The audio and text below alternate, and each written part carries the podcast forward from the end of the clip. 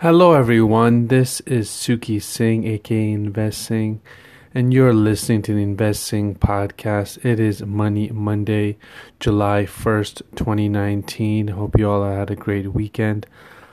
Now, let's see what's going on in the markets. First, the latest news is that China and US have struck a trade war truce, and Donald Trump and Xi Jinping said that they reached a deal on Saturday that avoids further tariff hikes and eases trade restrictions on the Chinese tech giant Huawei.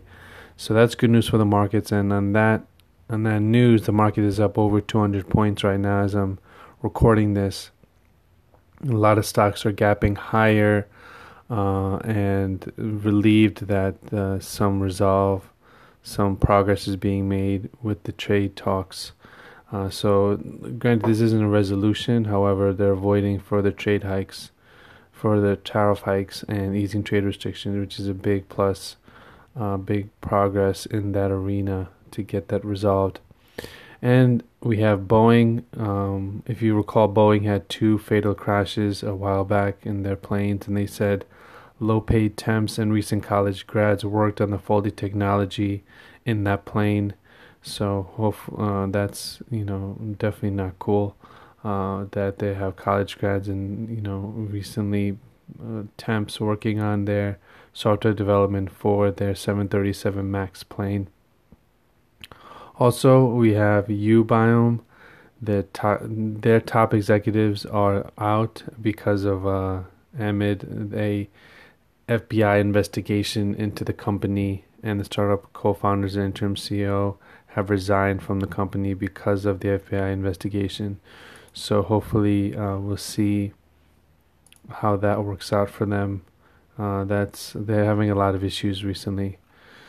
So OPEC also, which OPEC is uh, is set to extend supply cuts. Saudi Arabia, Russia, Iraq, and other oil exporters, uh, they have agreed to continue uh, restricting oil supply until at least the end of this year. So that's going to be interesting to see how that works out. And a few things I want to, uh, one thing I want to point out is that a lot have been IPOs recently, as I mentioned in previous podcasts. One of them that's recently started to move higher has been Uber. Uber started off uh, not that great as an IPO initially. It went down to as low as $36 and now it broke out from the range it was trading in between the range of 45 and 42 it broke out above that and now it's at $47 so i think uber moves higher in the meantime goes to maybe 50 or 55 dollars. And we'll see uh, where it goes from there. Uh, and the other ipos that have been that are out such as lyft its competitor that stock has been meandering towards 65 and 70 area. I think that one goes to $70 as well.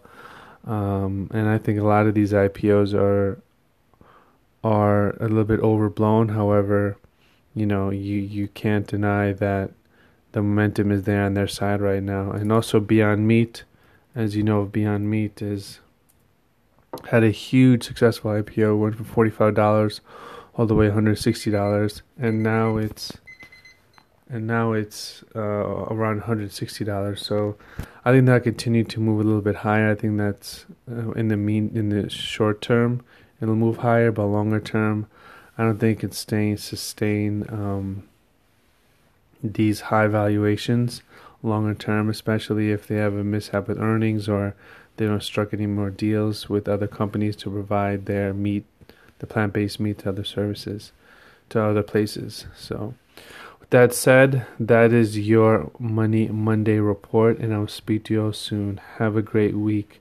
Happy July 4th. All right, take care. Bye bye.